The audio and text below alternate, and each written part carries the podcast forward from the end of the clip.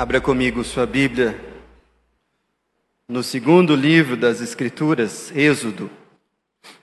Hoje nós estamos iniciando uma nova jornada no estudo da palavra. E a minha intenção é expor o livro de Êxodo com vocês nos próximos meses. Eu não tenho a mínima ideia de quanto tempo vou levar, mas nós vamos caminhar juntos do capítulo 1 até o 40 e o Senhor há de nos abençoar nessa jornada. Hoje leremos o capítulo 1, do verso 1 ao 22. Êxodo 1, de 1 a 22. São, estas, são estes os nomes dos filhos de Israel que entraram com Jacó no Egito. Cada um entrou com sua família: Ruben, Simeão, Levi e Judá. Issacar, Zebulon e Benjamim, Dan, Naftali, Gad e Azer, todas as pessoas, pois que descenderam de Jacó foram setenta. José, porém, estava no Egito. Faleceu José e todos os seus irmãos e toda aquela geração. Mas os filhos de Israel foram fecundos e aumentaram muito, e se multiplicaram, e grandemente se fortaleceram, de maneira que a terra se encheu deles. Entre mentes, se levantou o novo rei sobre o Egito, que não conhecera a José. Ele disse ao seu povo: Eis que o povo dos filhos de Israel é mais numeroso e mais forte do que nós. Eia, usemos de astúcia para com ele para que não se multiplique. E seja o caso que, vindo guerra, ele se ajunte com os nossos inimigos, peleje contra nós e saia da terra. E os egípcios puseram sobre eles feitores de obras, para os afligirem com as suas cargas. E os israelitas edificaram a Faraó as cidades celeiros de Pitom e Ramsés mas, quanto mais os afligiam, tanto mais se multiplicavam e tanto mais se espalhavam, de maneira que se inquietavam por causa dos filhos de Israel. Então os egípcios, com tirania, faziam servir os filhos de Israel e lhes fizeram amargar a vida com dura servidão, em barro e tijolos, e com todo o trabalho no campo, com todo o serviço que em que na tirania o serviam. O rei do Egito ordenou às parteiras hebreias, das quais uma se chamava Sifrá e a outra Puá, dizendo: Quando servirdes de parteira às hebreias, examinai, se for filho, matai-o mas se for filha, que viva. As parteiras, porém, temeram a Deus e não fizeram como lhes ordenara o rei do Egito, antes deixaram viver os meninos. Então o rei do Egito chamou as parteiras e lhes disse: Por que fizestes isso e deixastes viver os meninos? Responderam as parteiras a Faraó: É que as mulheres hebreias não são como as egípcias são vigorosas e antes que lhes chegue a parteira, já deram a luz aos seus filhos. E Deus fez bem às parteiras, e o povo aumentou e se multiplicou muito. E, porque as parteiras temeram a Deus, ele lhes constituiu família. Então ordenou Faraó a todo o povo, dizendo: A todos os filhos que nascerem aos hebreus lançareis no Nilo, mas a todas as filhas deixai-as viver. Essa é a palavra do Senhor. Como a igreja deve caminhar em um tempo de tanta tirania? A resposta para essa pergunta, sem dúvida nenhuma, não é simples, mas ela é tão importante e tão necessária à igreja que eu decidi é, expor o texto de Êxodo ah, nas minhas oportunidades aqui no púlpito dessa igreja. Êxodo, sem dúvida nenhuma, é um texto maravilhoso e muito útil para nós pensarmos sobre a resposta desse questionamento. Isso porque em Êxodo nós temos o povo de Deus sendo oprimido por leis e num contexto de exploração onde as autoridades nacionais não temem a Deus, pelo contrário, perseguem o povo. Por outro lado, nós temos também relatado no mesmo texto a dificuldade do povo de crer no Senhor e temer somente a Ele, de viver pelos princípios de justiça e bondade do Senhor. E o povo está sempre se debatendo entre si em incredulidade e rebeldia. De forma que esse texto também é muito útil para nos ensinar como nós devemos proceder. E é verdade que nós fizemos 70 anos e, e o, o nosso slogan naquela celebração foi uma igreja em movimento. Porque nós somos de fato uma igreja em movimento, nós estamos caminhando como peregrinos do Senhor nessa terra aqui, e Êxodo nos ajuda a não somente nos lembrar de que nós somos peregrinos e que não nos devemos apegar às coisas desse mundo, mas também nos ajuda a valorizar aquilo que de fato tem valor no reino de Deus. Por esses e por muitos outros motivos, eu espero que essa nossa caminhada nesse livro seja uma caminhada muito frutífera de aprendizado e edificação. E nesse primeiro estudo aqui em Êxodo 1, eu gostaria de mostrar para você como é, esse texto que nós acabamos de ler é uma continuação de uma caminhada que começou lá em Gênesis.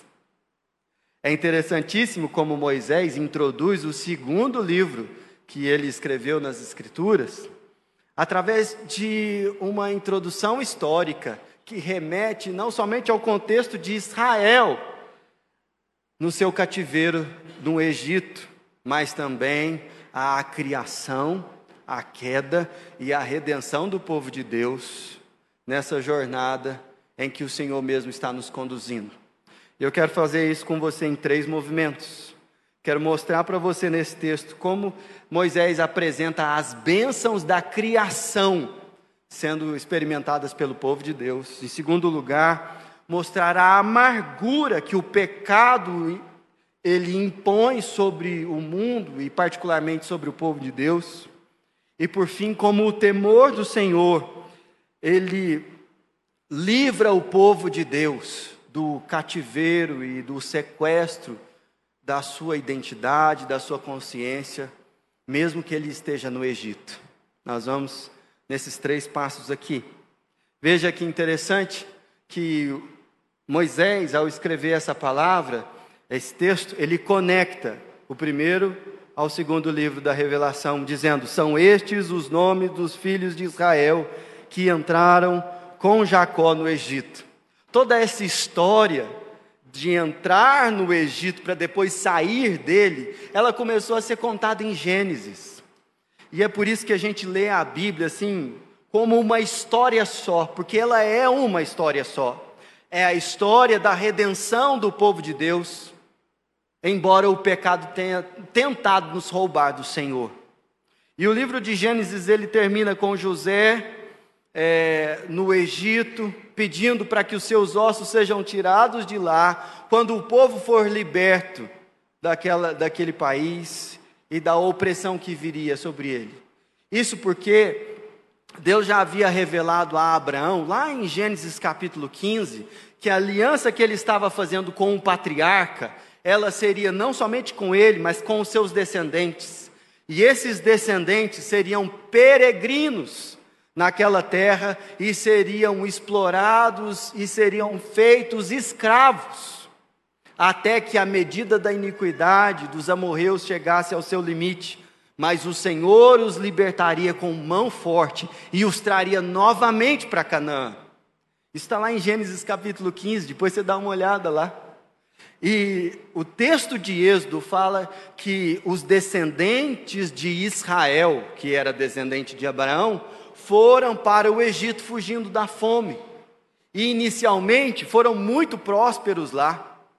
E o texto apresenta muito sutilmente que a bênção da criação estava sobre o povo de Deus, apesar de nós termos caído em pecado.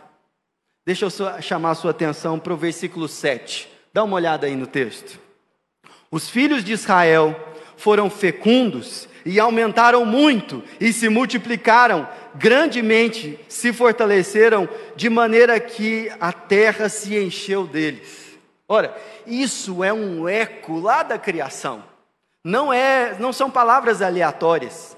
Abra sua Bíblia lá em Gênesis capítulo 1, quando Deus abençoa a humanidade. Olha, Gênesis 1, 28, está escrito assim: E Deus abençoou e lhes disse: Sede fecundos, multiplicai-os, enchei a terra.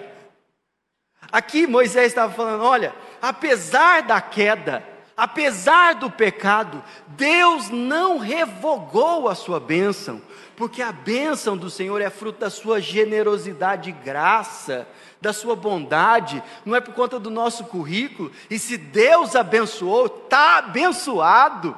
E Deus abençoou o povo de Israel no Egito com as bênçãos da criação. E o povo se multiplicou, o povo não sucumbiu diante de tanta opressão. É verdade que enquanto a memória de José foi preservada na nação do Egito, o povo descendente de Israel era tratado com muita deferência.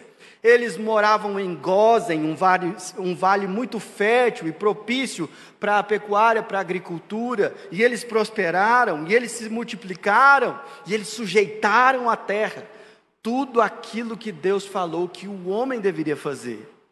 Isso deve encher o nosso coração de esperança, sabe por quê? Porque nós somos miseráveis, nós somos pecadores, mas o nosso pecado não anula a disposição e o poder de Deus em abençoar.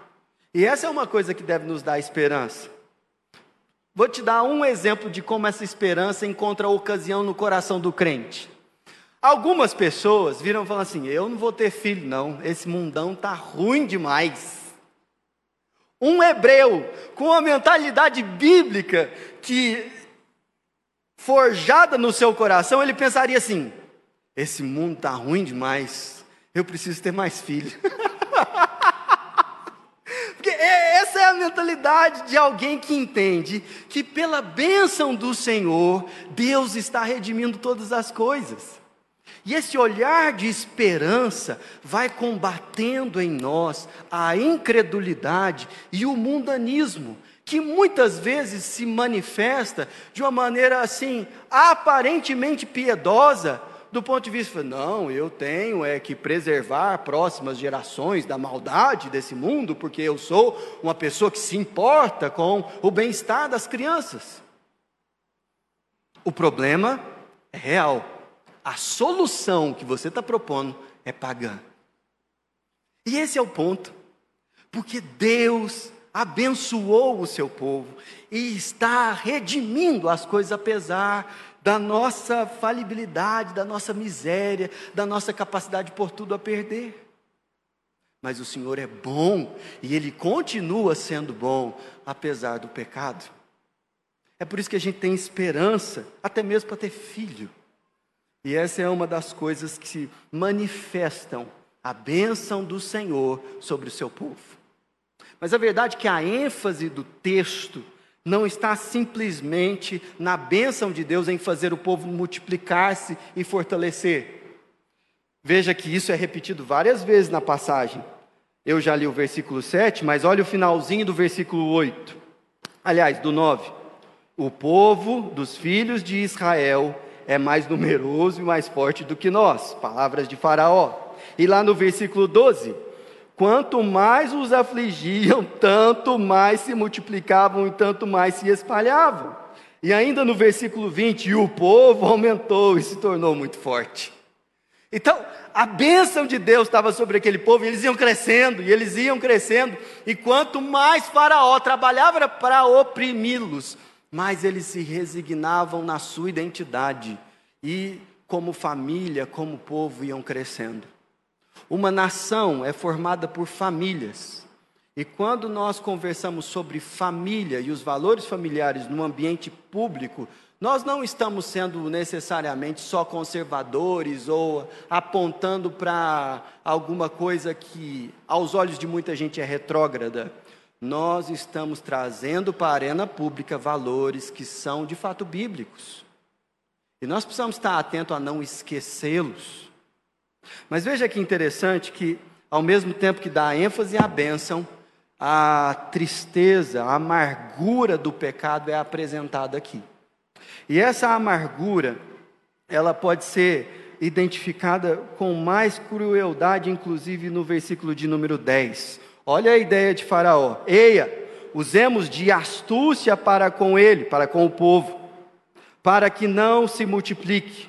E agora no versículo 11: E os egípcios puseram sobre eles feitores de obras, para os afligirem com as suas cargas. E aí no versículo 13: Então os egípcios com tirania faziam os servir os filhos de Israel, eles faziam amargar a vida com dura servidão, em barro e tijolos, e com todo o trabalho no campo, com todo o serviço e em que na tirania os serviam.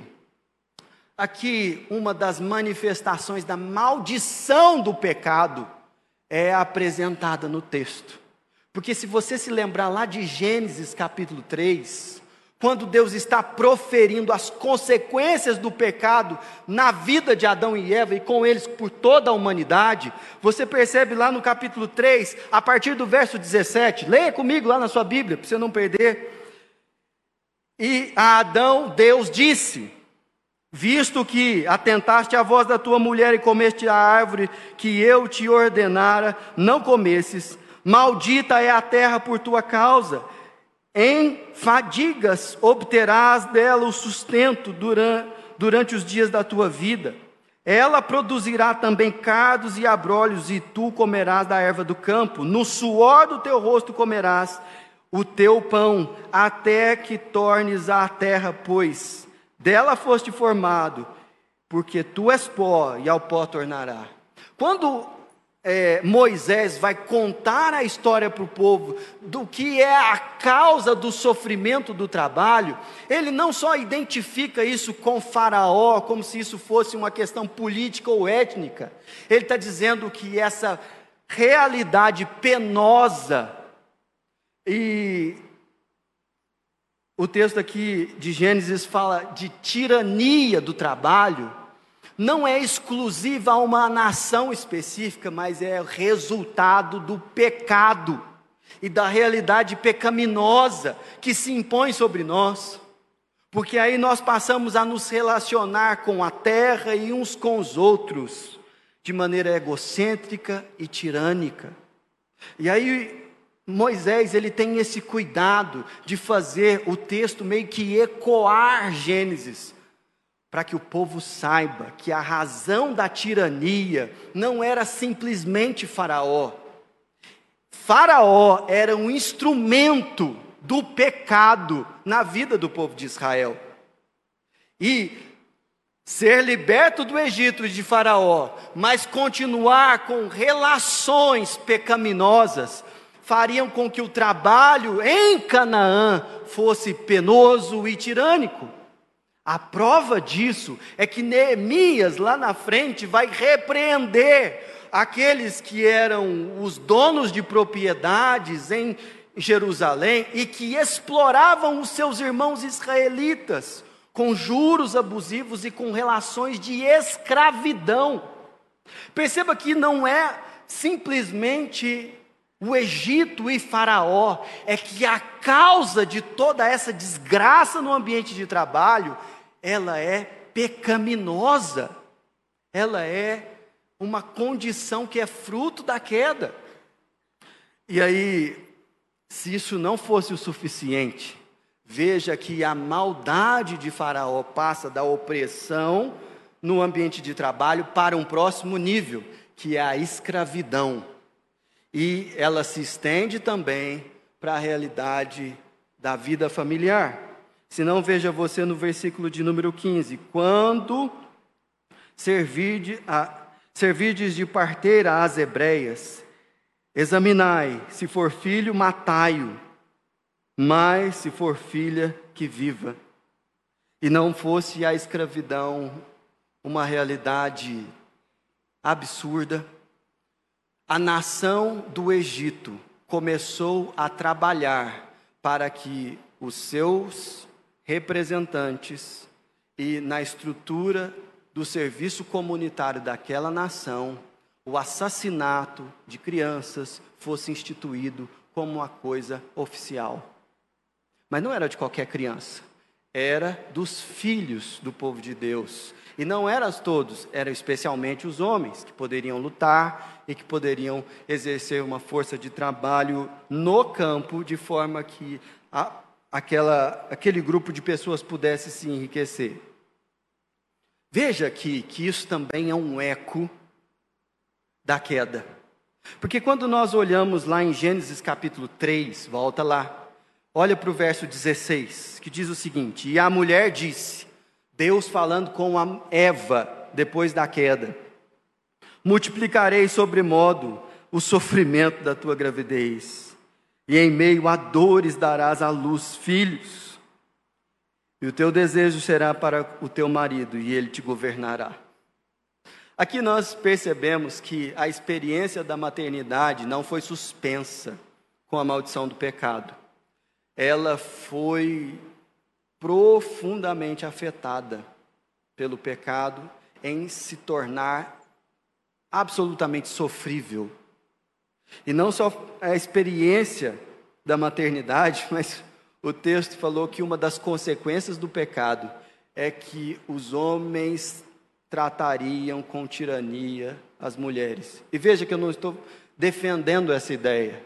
Eu estou falando que a Bíblia a denuncia. Preste bastante atenção nisso, porque isso é importante você entender.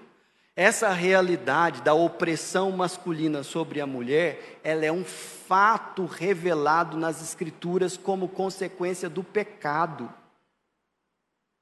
E isso é uma coisa que a Bíblia apresenta para nós logo nas primeiras páginas. E aqui nós temos Faraó impondo a sua vontade sobre as mulheres hebreias e privando elas da bênção da maternidade, quando isso dizia respeito às, a ser mãe de um menino. É triste demais, é doloroso demais, mas o que Moisés está ensinando para o povo é que o problema não é só o Egito, o problema é o pecado. E o pecado se manifesta em nós, em qualquer lugar. Tanto é que reis como Manassés consagraram os seus filhos a Moloque, entregando eles e matando eles em oferta a um ídolo. Porque mesmo no povo de Deus, quando esse povo não teme ao Senhor e vive conforme a cultura e vive conforme a, tudo aquilo que nos leva a pecar, vive conforme a nossa natureza, o que nós experimentamos é dor, tristeza e opressão. Agora, é interessantíssimo ver que nesse cenário tão complexo, o texto coloca Faraó no primeiro momento, como um agente maligno e sagaz que oprimia o povo, mas ele coloca também um exemplo de temor do Senhor. E esse exemplo não é Moisés. Na verdade, Moisés só entra na história por conta da coragem de algumas parteiras. E é na, na figura das parteiras que nós vemos como o temor do Senhor livra o povo de Deus da opressão e do jugo do pecado. Você vê isso no versículo de número 15, aliás, 17. As parteiras, porém, temeram a Deus e não fizeram como lhes ordenara o rei do Egito, antes deixaram viver os meninos. Aqui uma nota de explicação é importante. Primeiro, A intenção de Faraó era fazer a coisa meio velada. Nascia um menino, a parteira estava de olho. Quando ela via que era menino, ela estrangulava o menino e fazia parecer um acidente ou um nascido morto. Para não causar comoção social, ele não ter que lidar com isso de uma maneira tão frontal. Mas, mediante a desobediência das parteiras, Faraó mandou jogar as crianças no Nilo. E isso nos leva para o capítulo 2. Mas perceba que aquilo que fez com que aquelas mulheres não obedecessem a Faraó foi um motivo religioso. Aquilo que levou aquelas mulheres a se ocuparem da vida dos infantes foi um motivo religioso. Elas temiam ao Senhor. E elas temiam ao Senhor mesmo antes de Deus revelar a sua lei através de Moisés porque aquilo que Abraão, Isaac, Jacó receberam do Senhor na sua caminhada com eles foi sendo transmitido geração a geração de maneira oral. E aquelas mulheres se viam como mulheres que temiam ao Senhor, mesmo sem conhecê-lo muito bem. E quem teme ao Senhor sabe que só o Senhor dá a vida e só Ele pode retirá-la, portanto, o assassinato é pecado. E eles olhavam para aquela situação e eles entendiam que não era simplesmente uma questão de proteção étnica, era um valor plantado no coração deles por conta da relação deles com Deus. E aí é interessante que a atitude daquelas mulheres foi uma rebeldia contra alguém que era considerado Deus, que ninguém desobedecia. Mas curiosamente, Moisés coloca aqui um elemento irônico nesse texto. Qual era o nome de Faraó? Faraó não tem nome, porque Faraó é um título, como César, como Quizar. Faraó é a posição do governante do Egito. Agora, as parteiras têm nome. As parteiras, elas são Cifrá e Puá. Sabe por quê? Porque Moisés fala nesse texto aqui, através dessas sutilezas, que no reino de Deus, os poderosos desse mundo, por mais que exerçam profunda autoridade na sociedade, não têm poder, em última instância, de mover o seu braço ou detonar com a sua consciência. E isso é uma coisa que foi sendo colocada no povo de Deus, historicamente, através da ação de Deus da redenção de Deus num mundo quebrado. E é por isso que, quando uma igreja, quando uma sociedade é impactada pelos valores bíblicos, ela se torna uma sociedade mais livre e menos totalitária. Porque aqueles que são reconhecidos no meio do povo de Deus não são os poderosos, ou os ricos, ou os autoritários desse mundo, mas aqueles que realmente têm um nome são aqueles que temem ao Senhor e agem pela Sua palavra. Agora, olha que interessante. Aquelas mulheres seriam esmagadas por Faraó. E dá a entender aqui que Sifra e Puá foram as líderes de um movimento que se tornou é, hegemônico entre as parteiras. Porque, pensa, é, Israel era uma nação dentro do Egito, eram milhares de nascimentos. Como é que duas mulheres iam dar conta da tarefa? Me parece.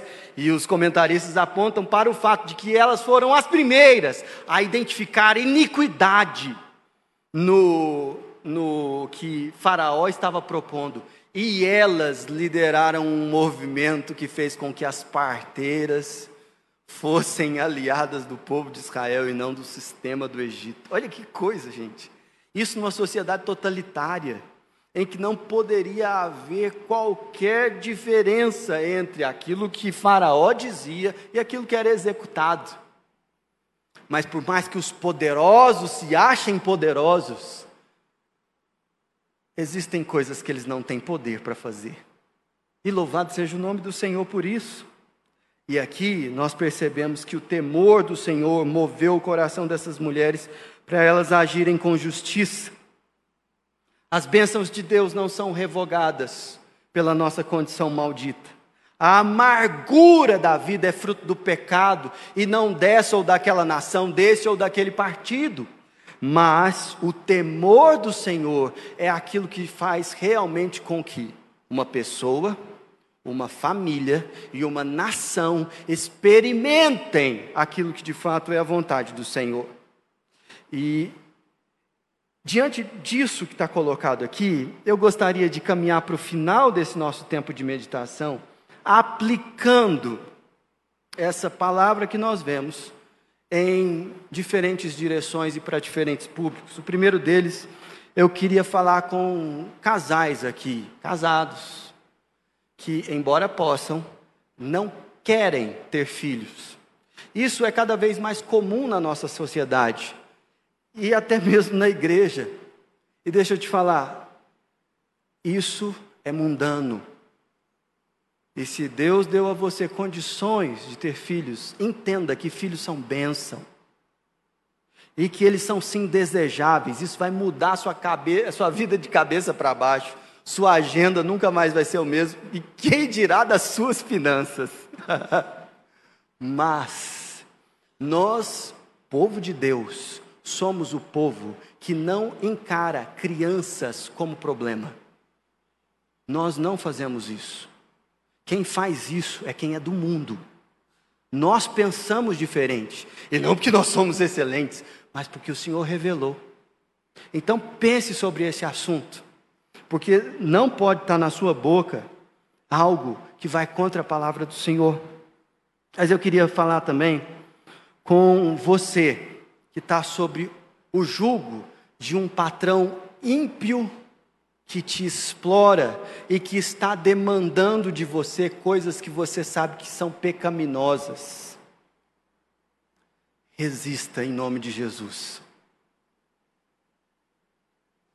As ameaças virão, as injustiças a respeito da sua carreira são uma possibilidade real. Seus rendimentos podem ser afetados por esse tipo de postura. Mas Deus trouxe você aqui nessa manhã para crer que Deus abençoa pessoas em fruto do seu temor ao Senhor. Nossa nação precisa de mais trabalhadores que temam mais a Deus do que ao mercado, do que a seus patrões, do que a qualquer outra realidade.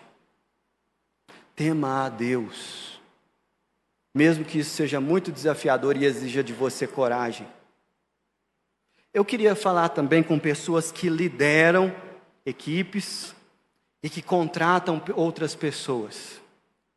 E eu quero chamar a sua atenção para o fato de que a discussão de direitos trabalhistas não tem origem num suposto marxismo ou no que for.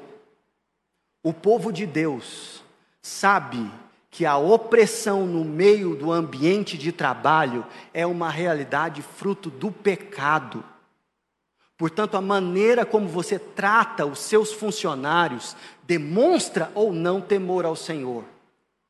Se você lida com os rendimentos da sua empresa como se eles fossem absolutos na maneira de você lidar com os seus funcionários, você está idolatrando uma realidade da vida que cobrará de você e da sua empresa e da sua família juízo do Senhor.